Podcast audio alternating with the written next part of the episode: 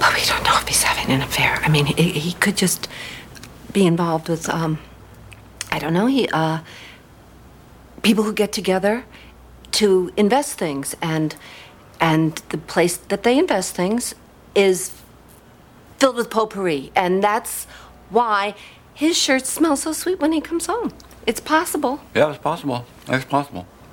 It's possible. We could find your husband neck deep in potpourri investing things. And that's from the movie Shall We Dance? The woman is worrying that her husband is cheating on her and she's hired someone to check it out. If you're going through that, the pain that that can cause, if you just suspect a partner that is cheating on you and you start to look for evidence, sometimes you can be wrong. You can start collecting all this evidence while he was out later tonight and he smells a little bit like perfume and you don't know it was just the hand soap that he used in uh, bathroom at Walmart. But you start suspecting things. So sometimes you can let it grow into a paranoia when your husband isn't cheating on you or your wife isn't cheating on you. And sometimes it's the real thing. You sense that things are different. He's working out more. He doesn't want intimacy with you. He's uh, away from home a bit more. He has two cell phones, and you start to see all the signs of infidelity.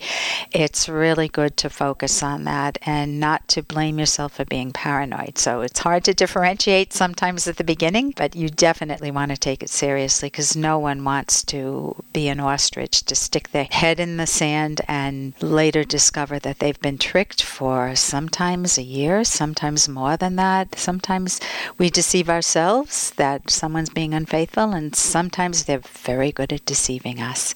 Uh, here is a question that I received from Maria, and this is about a divorce. Hi, Dr. Kenner. After 20 years, my husband Jack wants out of our marriage. When we married, I had a great career with excellent income. He talked me into retiring at the age of 50 after being with my company for 25 years. He wanted me to live in new places with him. Now I realize that that cost me dearly. He has a high income now.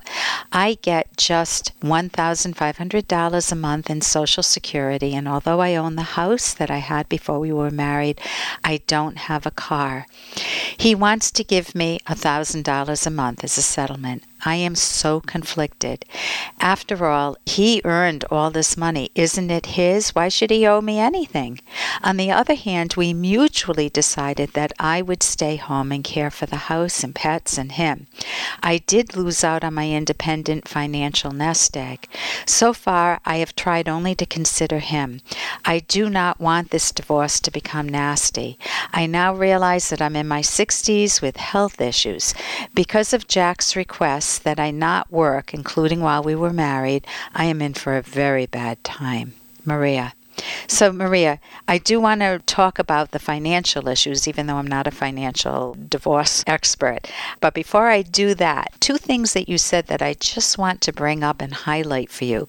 One is that you said, so far I have only tried to consider him. And my question is why? You don't want to lose yourself in any relationship or in the breakup of, the, of a relationship. You want to be there to be your own best friend, very supportive. It doesn't mean that you beat up on him or make it very unfair for him. You want to maintain your voice. So just to keep that in mind. And the second thing you said is that I am in for a very bad time. Sometimes when we predict a negative future, we make it become a self fulfilling prophecy. So I would consider playing around with that phrase. You could reframe it. That's what it's called in cognitive therapy reframing.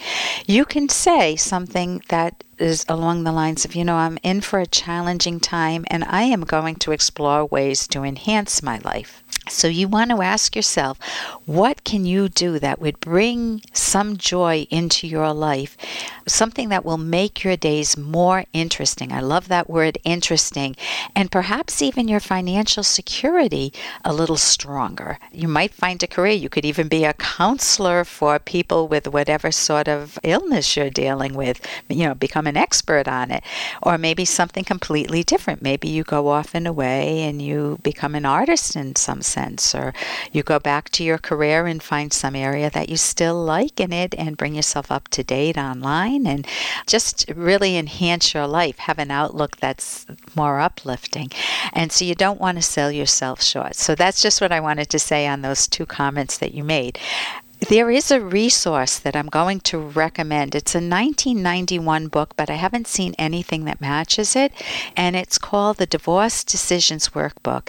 And it's uh, when you, I'll just read you the description of it. This book challenges the conventional views of divorce and presents instead the refreshingly sane view that getting organized, tackling practical matters, and giving priority to financial and legal decisions relieves much of the trauma and confusion. So the book is called The Divorce Decisions Workbook. You can get it on Amazon, and it will talk in a lot of detail, more than I've seen elsewhere on a fair division of household belongings and um, and other issues, which is what you're looking for.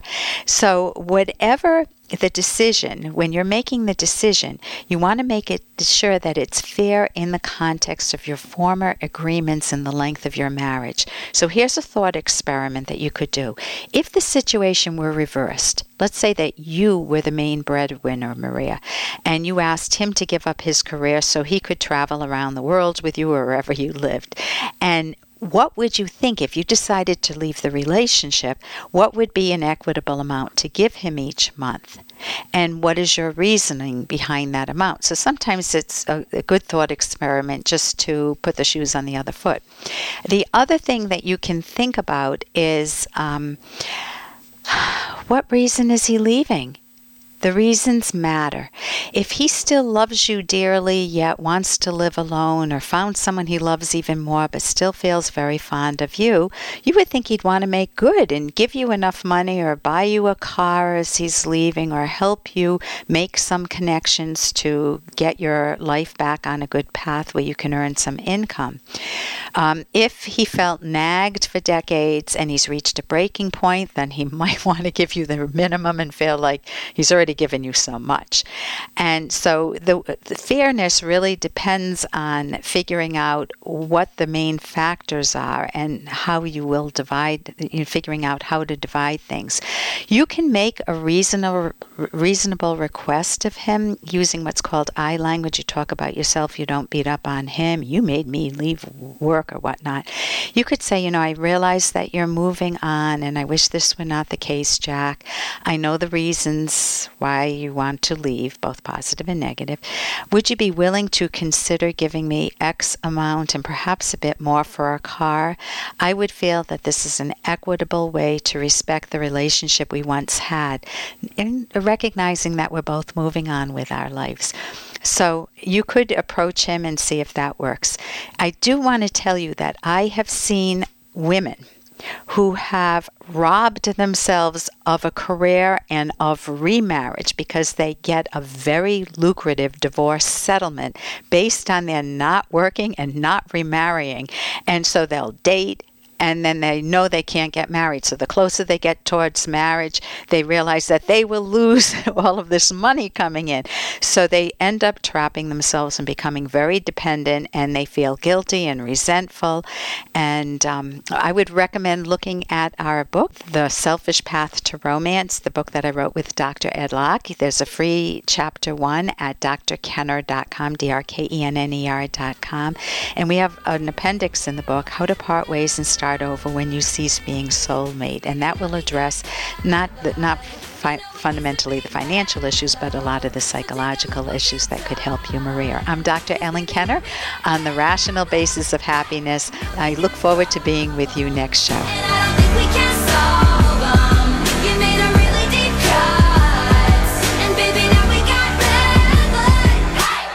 Are you looking to get into a new relationship? Well, pick up this book, The Selfish Path to Romance, with Dr. Ellen Kenner and with Dr. Edward Locke. The first chapter is free online. Go to her website. It's drkenner.com. This book, without question, is important for those in a healthy relationship or maybe those that are seeking a healthy, loving, mature relationship. Do you find that you're always picking the wrong partner? Or maybe it's someone that you know. Choosing the right partner, how to cherish your partner, creating intimacy It's Dr. Ellen Kenner, The Selfish Path to Romance. Available on Amazon right now. Romance doesn't just happen. This book brings you closer to the passion, love, excitement you desire in a romantic relationship.